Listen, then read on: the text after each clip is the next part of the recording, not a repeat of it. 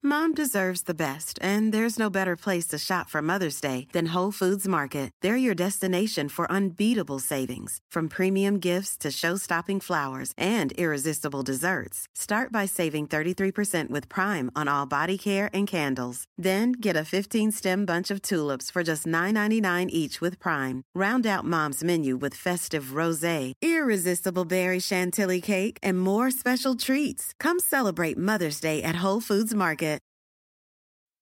I first started running about 15 years ago as a way to quit smoking. Back then, my running clothes were very Rocky Balboa. So, sweatpants, sweatshirt.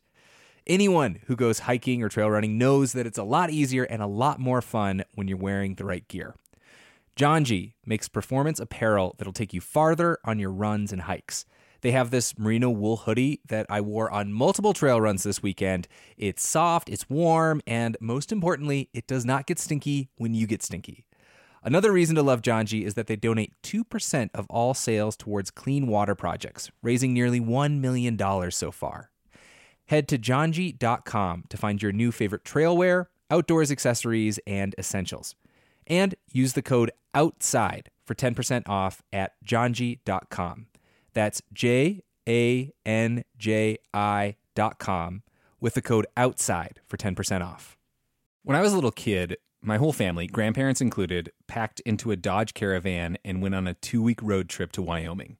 We saw the rodeo in Cody, a grizzly bear in Yellowstone National Park, and an epic thunderstorm near Devil's Tower. On that trip, I fell in love with the West and the natural world. This might sound cheesy, but it kind of made me who I am today.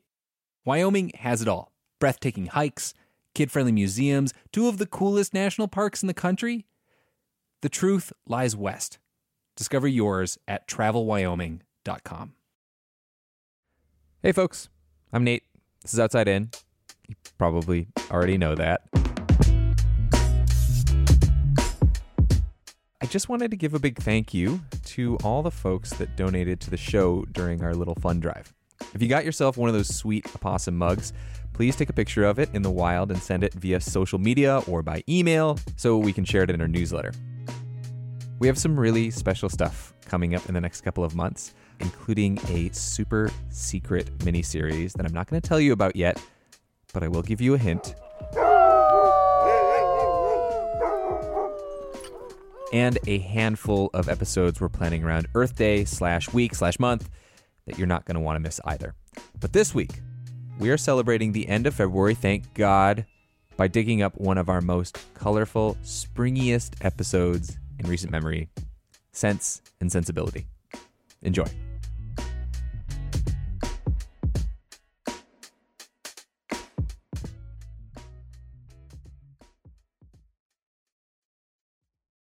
Hey, Justine Paradis. Hey, Taylor Quimby. Do you ever remember, uh, you know, something from your childhood that at the time seemed totally normal, like you know, just the way the world is, but then in retrospect, you look back and find it totally and utterly baffling? I mean, I guess like um, low-rise jeans, completely unacceptable at this point. You know, for me. A lot of fashion feels that way when you look back at it. Yes, but low-rise jeans in particular, like, cut you off in a deeply uncomfortable way. Like sitting is uncomfortable. um, I I find, personally find the high rise just much more flat. Like it just doesn't make any sense that they would be low rise. Okay. Yeah. Well, I I can't speak to that one, but I will tell you that for me, that thing is potpourri.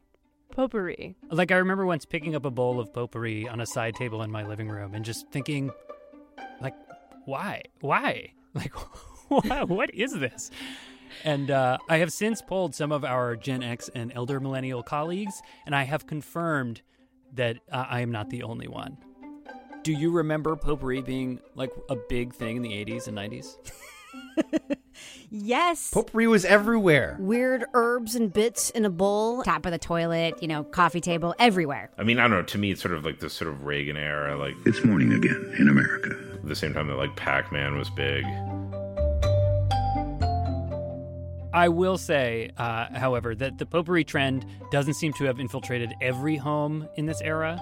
I don't want to say it was mostly white people, but certainly in my experience it was. I never had it at my house because my dad got a headache from anything that smelled funny. And the first time I saw it at my friend's house, I was like, "Hmm, what's, what's this?" And I took I took a bite out of it. It did not taste good. Nick took a bite out of it.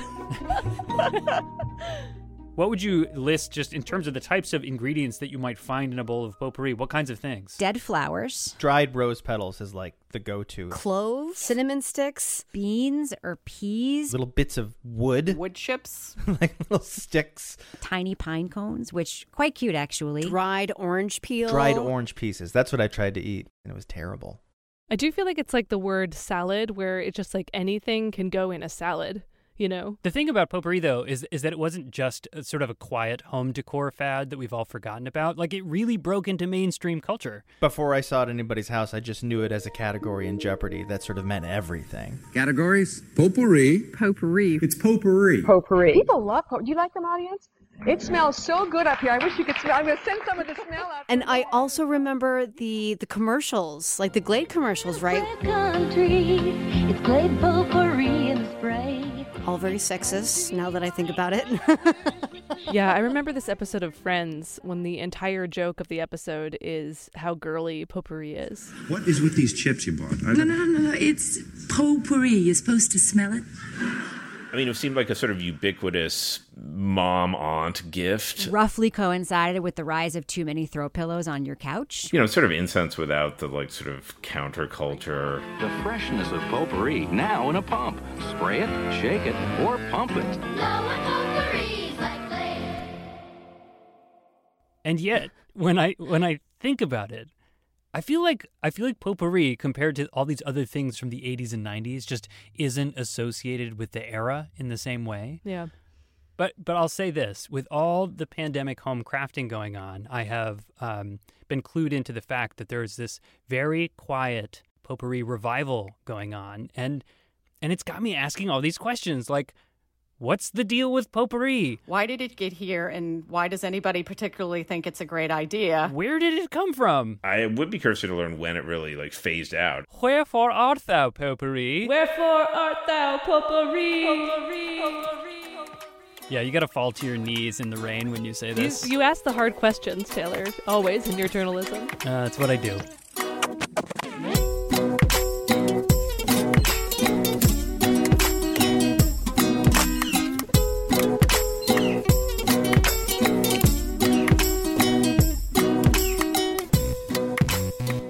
This is Outside In, a show about the natural world and how we use it. I'm Justine Paradis. On today's episode, Taylor Quimby brings us Scents and Sensibility.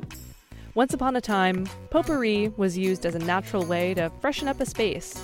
Now, for some, it seems a bit like the lava lamp of fragrance, an outdated fad from a bygone era. Or is it? Did the potpourri trend dry up or just evolve? In this episode, we're tracking the scent of potpourri from its origins in the Victorian era through the potpourri boom of the 1980s and all the way to today.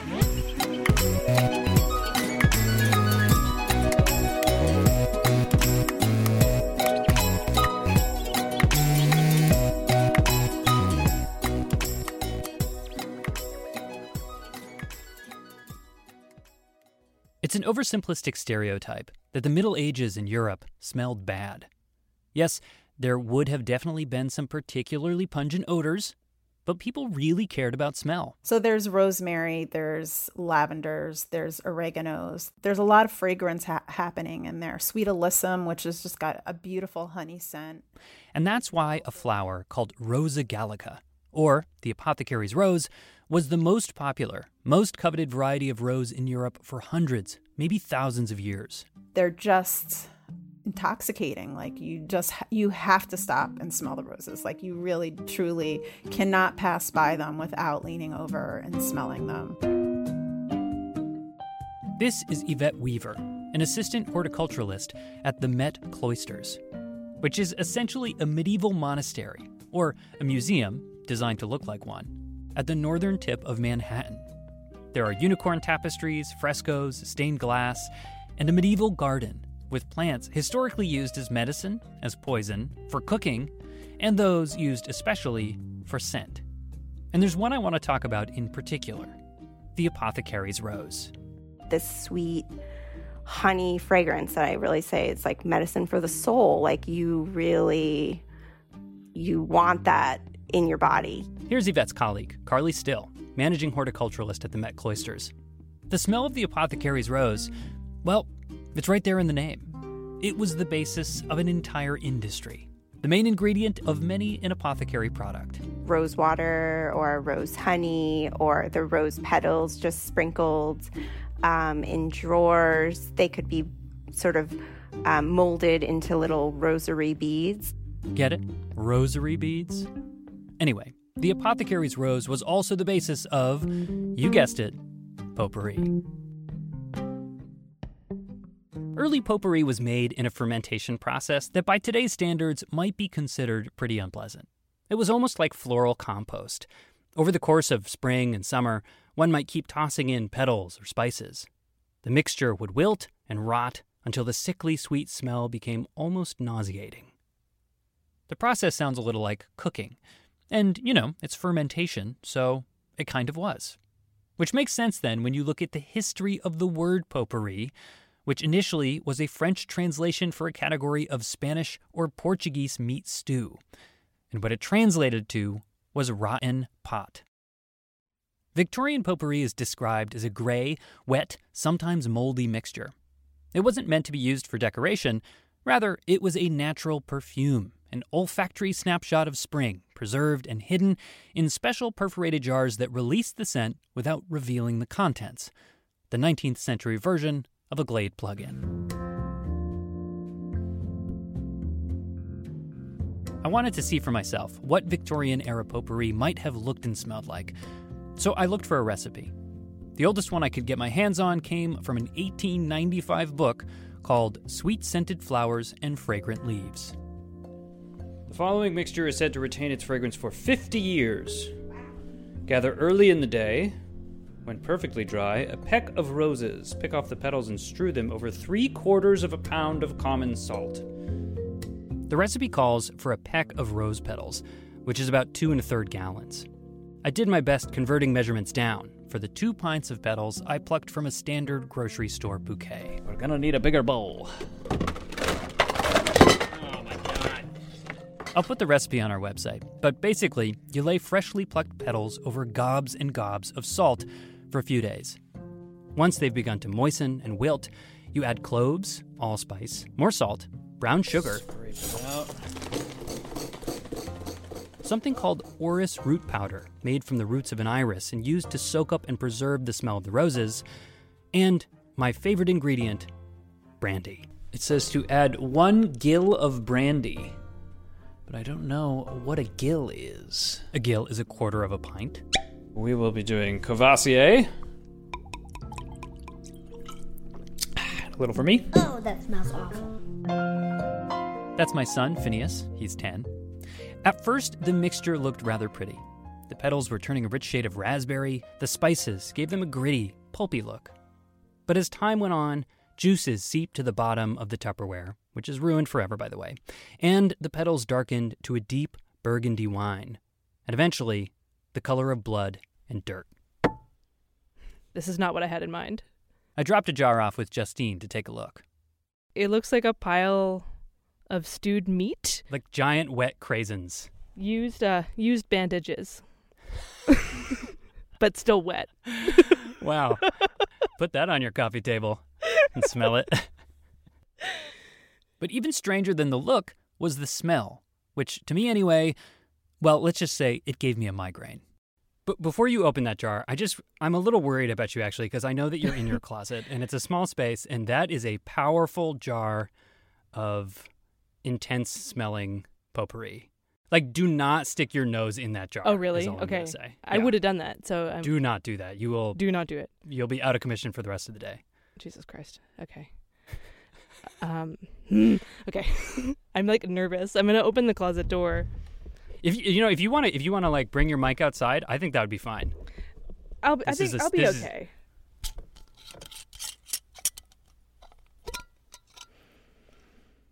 Oh. I I don't think that's that bad.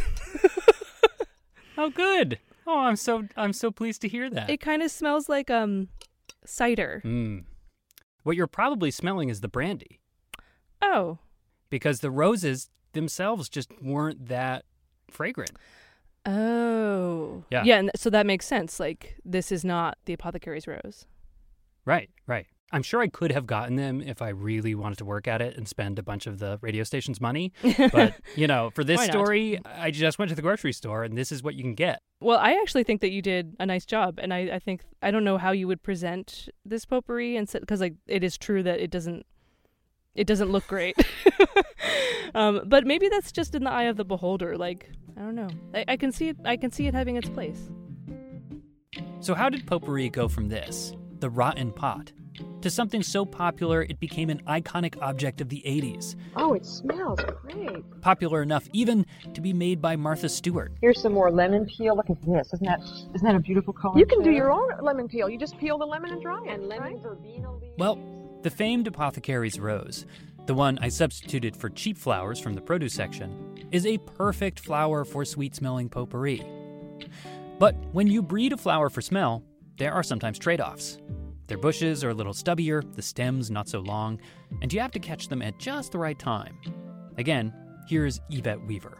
That period of time that it's blooming is much shorter than, you know, our newer roses just in general. And so, in the 19th and 20th centuries, breeders started experimenting with other varieties roses that bloomed longer and more regularly, and roses that could be cut, shipped, and shown around the world. The apothecary's rose fell out of favor, and what took its place had plenty to swoon over, but not as much to smell. Here's Carly Still. Roses that we find in the florists are just like sort of packed and packed with petals, but without the fragrant side of it. And I suspect that's one of the reasons moist potpourri is a thing of the past. I mean, why bother with a wet, time consuming process if the whole point is to capture a smell that's barely there? Over the 20th century, potpourri recipes stopped calling for a process of flower fermentation and started incorporating pre dried flowers instead. You might be able to guess a few of the reasons.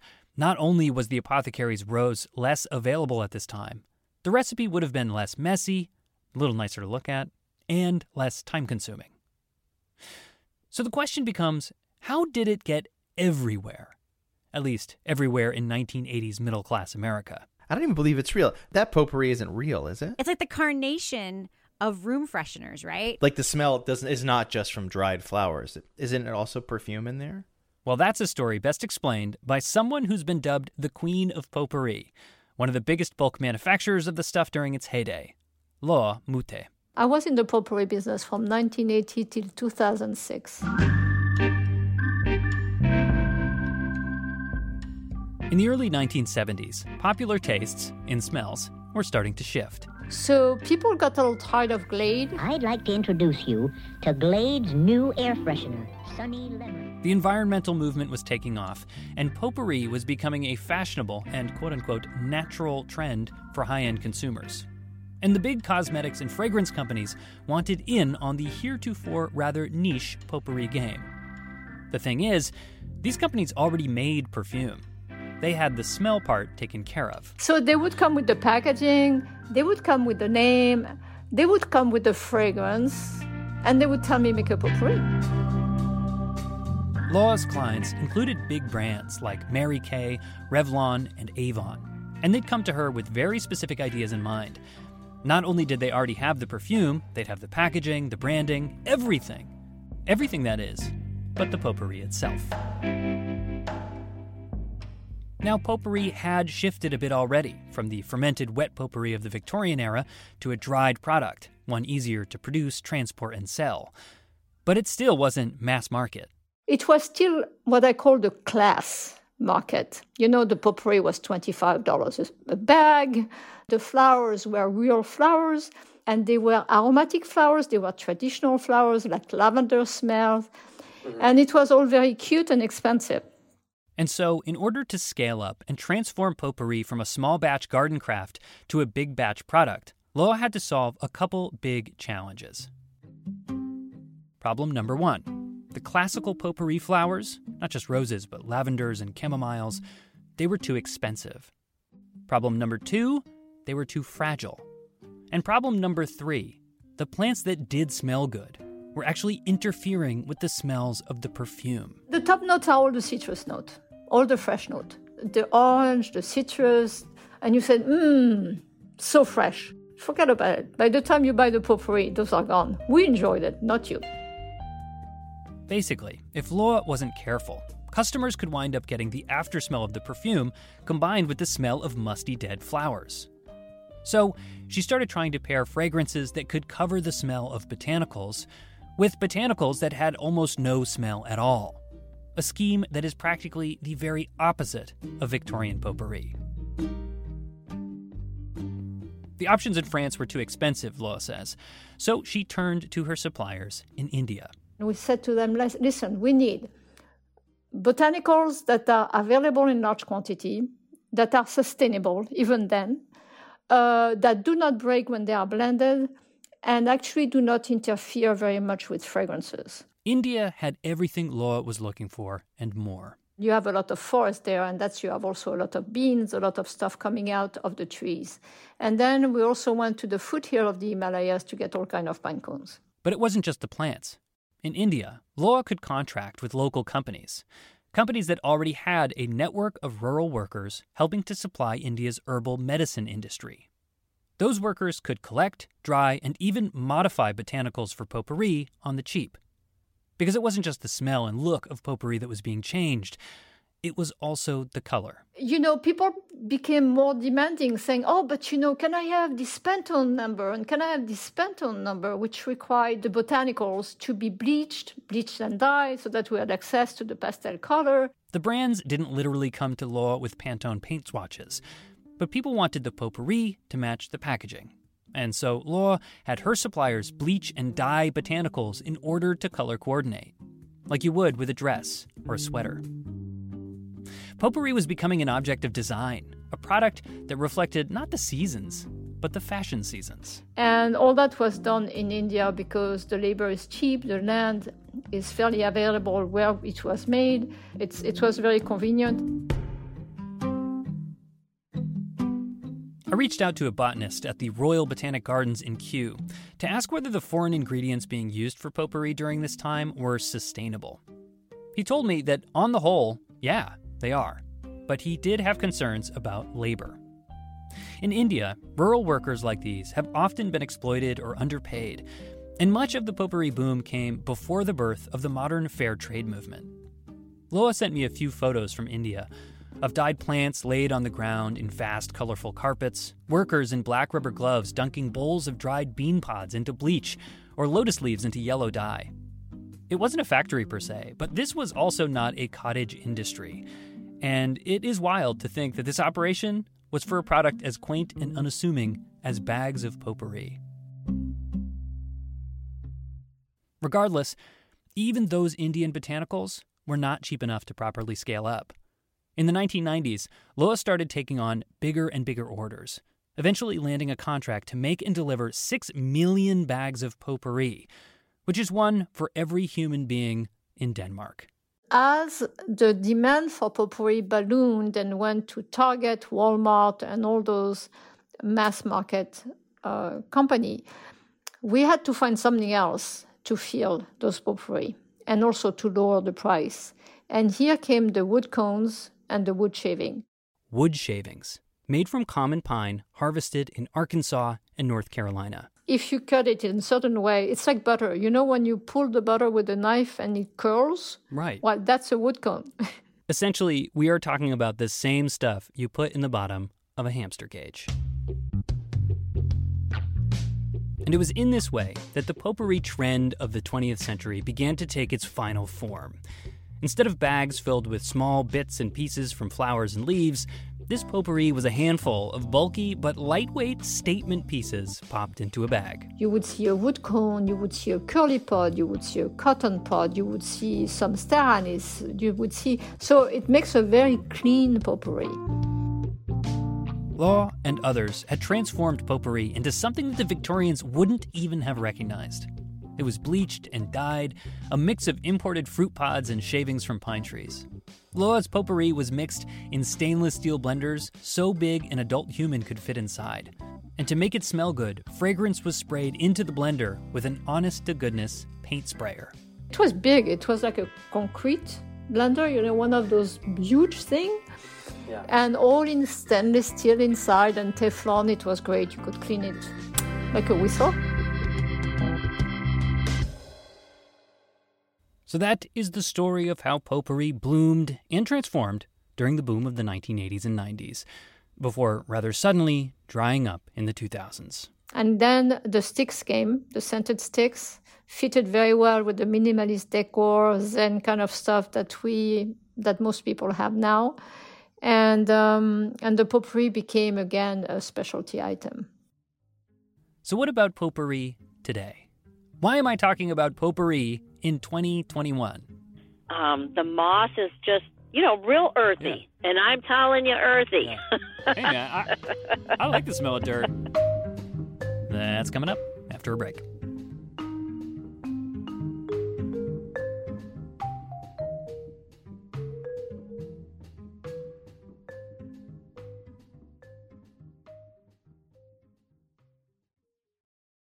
Mom deserves the best, and there's no better place to shop for Mother's Day than Whole Foods Market. They're your destination for unbeatable savings, from premium gifts to show-stopping flowers and irresistible desserts. Start by saving 33% with Prime on all body care and candles. Then get a 15-stem bunch of tulips for just $9.99 each with Prime. Round out Mom's menu with festive rosé, irresistible berry chantilly cake, and more special treats. Come celebrate Mother's Day at Whole Foods Market.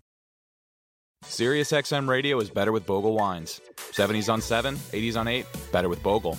Alt Nation, Hip Hop Nation, Hair Nation, better with Bogle. Madison, Howard, Andy Cohen, better, better, better. Y2 Country, Prime Country, Carrie's Country, yep, all better. The Beatles channel is better, and getting better all the time.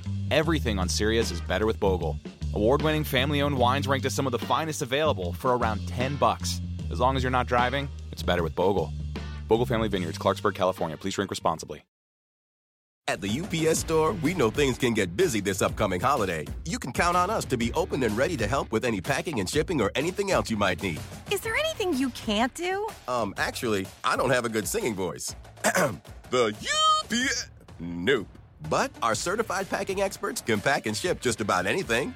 At least that's good. The UPS store. Be unstoppable. Most locations are independently owned. Product services, pricing, and hours of operation may vary. See Center for details. Come in today to get your holiday goodies there on time.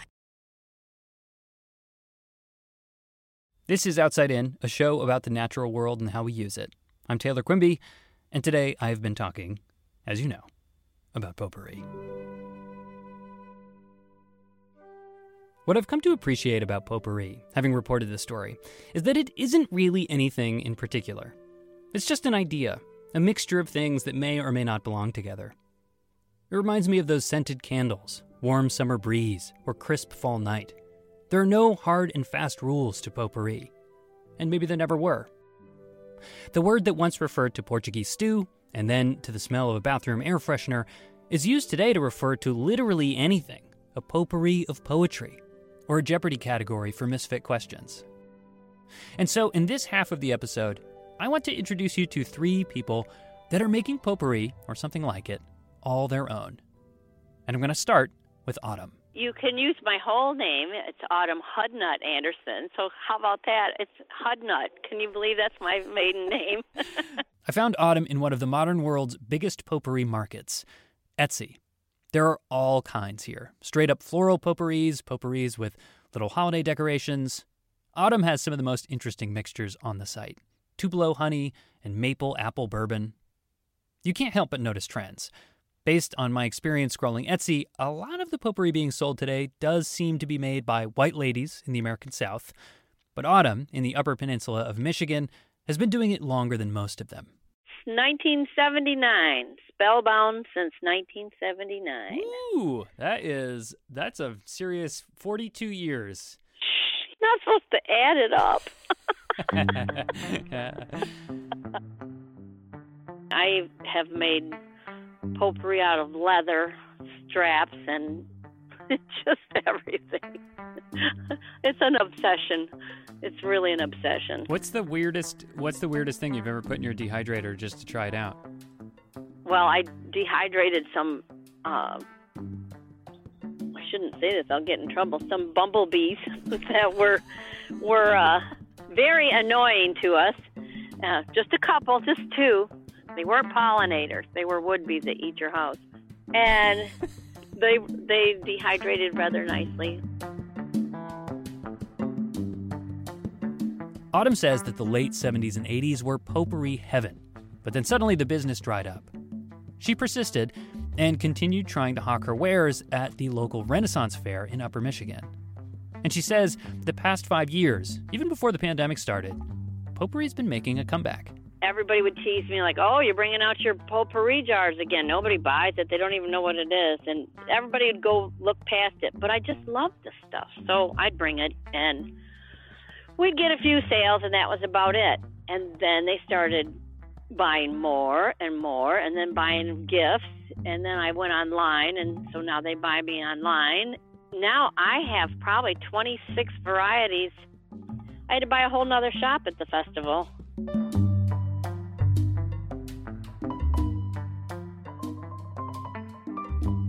One of the most popular varieties she has leans on a weird trend that I have seen elsewhere lately moss in a bowl. Autumn's been collecting moss and ferns and mushrooms and packaging it as a rainforest potpourri. And it's killing it with the younger crowd. I'm telling you, I haven't been able to make enough of it. People like it. It smells like dirt. Honest to God, it smells like dirt. I've got cedar and sweetgrass, yeah. and I have this dirt scent, and um, the moss is just, you know, real earthy. Yeah. It's gotten so much attention that um, Maker's Mark uh, had me make a whole bunch of potpourri for their one of their ads. Oh my God! And they put their newest Maker's Mark bottle in it, and then sent it to their advertisers. And the first thing the lady wanted to know is if I could make it smell even more dank. it was a fun project. Did you get any free whiskey? No, I didn't. yeah, that's a shame. Man.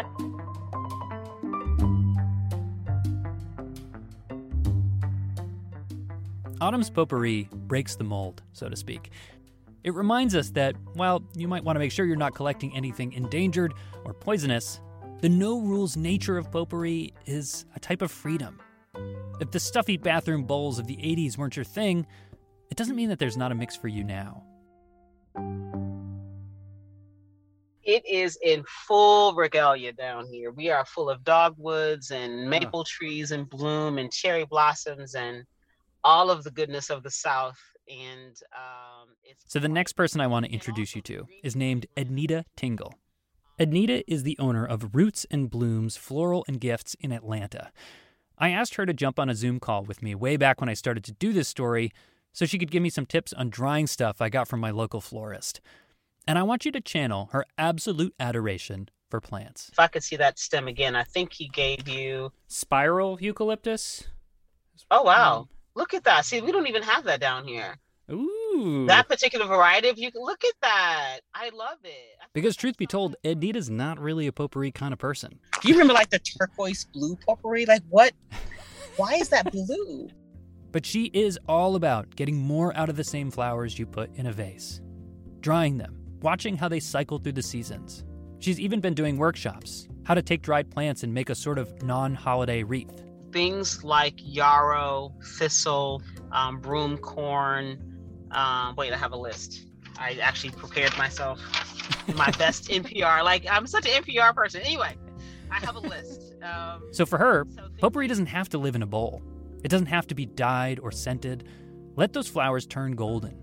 Watch how they change. So what I encourage people to do is to sort of go outside and to kind of forage a little bit what's naturally present.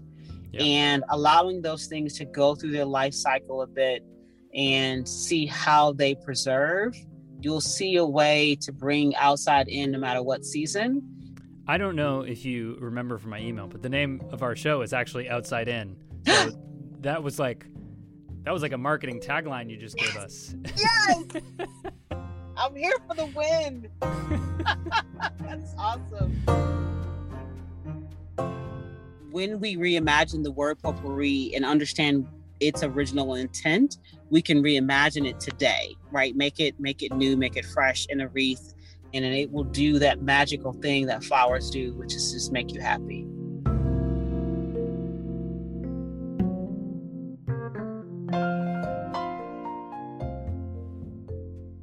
And finally, I want to introduce you to someone who is making some old fashioned potpourri. The dried kind, not fermented. From backyard roses, plucked and packaged as a pandemic side gig.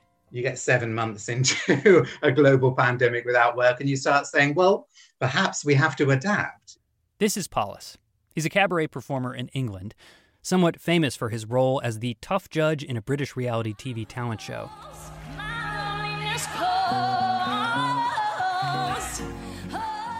It's called All Together Now, and the gimmick is that there are 100 judges, each one from a different creative discipline. During every performance, judges stand to indicate their approval. Paulus rarely gets out of his chair. Well done. Uh, if my maths are correct, 97% of you liked it. Um, but not everyone did. Paulus! Come on, Paulus. You didn't stand up for that, and most of the 100 did. Why didn't you not stand up?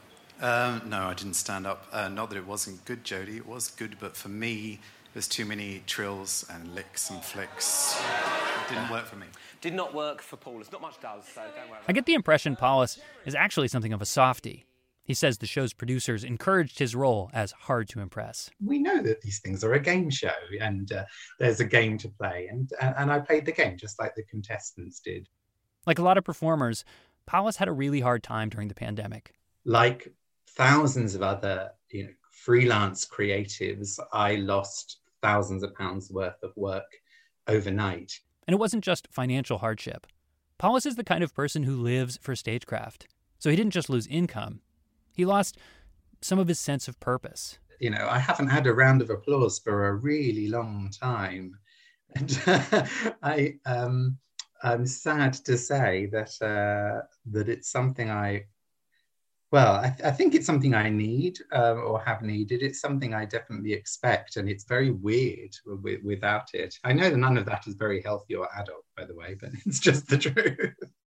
And so, during the tough months of COVID lockdowns, which it's worth reminding were a lot tougher in the UK, he started selling potpourri, made from the David Austin roses he grows in his garden. So basically, my house is now covered full of buckets. I don't know if you can see this. I know you can't hear it, but um, uh, buckets full of roses of different varieties, and they go in the bucket after they're they're properly dried. So Paulus knows potpourri is a bit cheesy, but he's a cabaret performer, and sometimes cheese is part of the act. I guess the '80s was the last time in the UK that potpourri was cool. so... But it's more than that.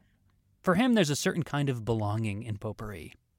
Paulus grew up not knowing how to talk to his peers, in school, at the bus stop, and instead he made friends with the older ladies who ran his local amateur theater club. So I just hung out with older ladies and cups of tea and scones and things like potpourri and, you know, raffles and things like that. They, they were my life. And there was a comfort to, to these people, these older people that, that I didn't get from people of my own age. In this past year, Paulus spread that comfort to his fans during a time when he couldn't perform the way he used to, the way he needed to. So, yeah, I, I have felt loved. I have felt loved by complete strangers from uh, different corners of the globe. And if they want to show their love by buying um, my potpourri, uh, even if that's just a pity purchase, I feel that love and I take that love and I thank them for it.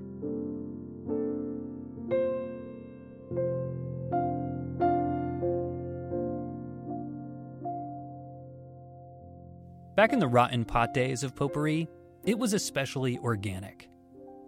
I don't mean organically farmed or anything. I mean that it was like literally decaying. It was funky. And it was slow. You tended it like a campfire, Throw in a few more petals here, some salt there, give it a stir every now and again. The people who made potpourri were brewing something up that seemed to have a purpose. The potpourri of the 1980s, that had a purpose too, but it was something else an aesthetic, an object of fashion. And that, that is what went out of style at the turn of the century. Today, it seems like people are taking what they want from the past and making something different, something new.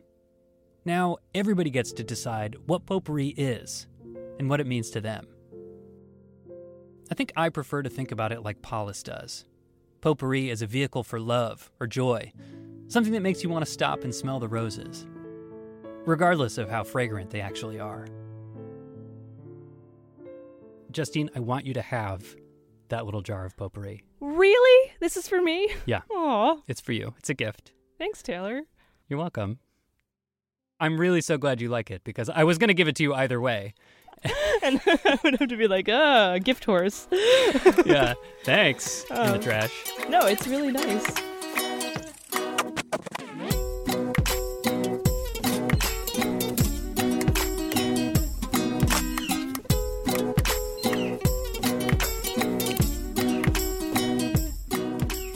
This episode of Outside In was produced by Taylor Quimby and it was edited by me, Justine Paradis. We had additional editing support from Felix Poon, Jessica Hunt, and Rebecca Lavoie, who is also our executive producer. Special thanks to all of the NHPR folks who dished for our potpourri memory montage Nick Capodice, Josh Rogers, Emily Quirk, Patricia McLaughlin, Rick Ganley, and again, Rebecca Lavoie. Also, special thanks to Dr. Rosalyn LaPier, Mark Nesbitt, Kimberly Marshall, and Esther Marie Jackson. Our theme music is by Breakmaster Cylinder. Additional music in this episode by Blue Dot Sessions and Ben Nestor. Don't forget, we are a production of a public radio station. So please consider donating to support the show. You can offer your monetary donation at outsideinradio.org, but we suppose you could also express your support with a handmade jar of potpourri. Outside In is a production of New Hampshire Public Radio.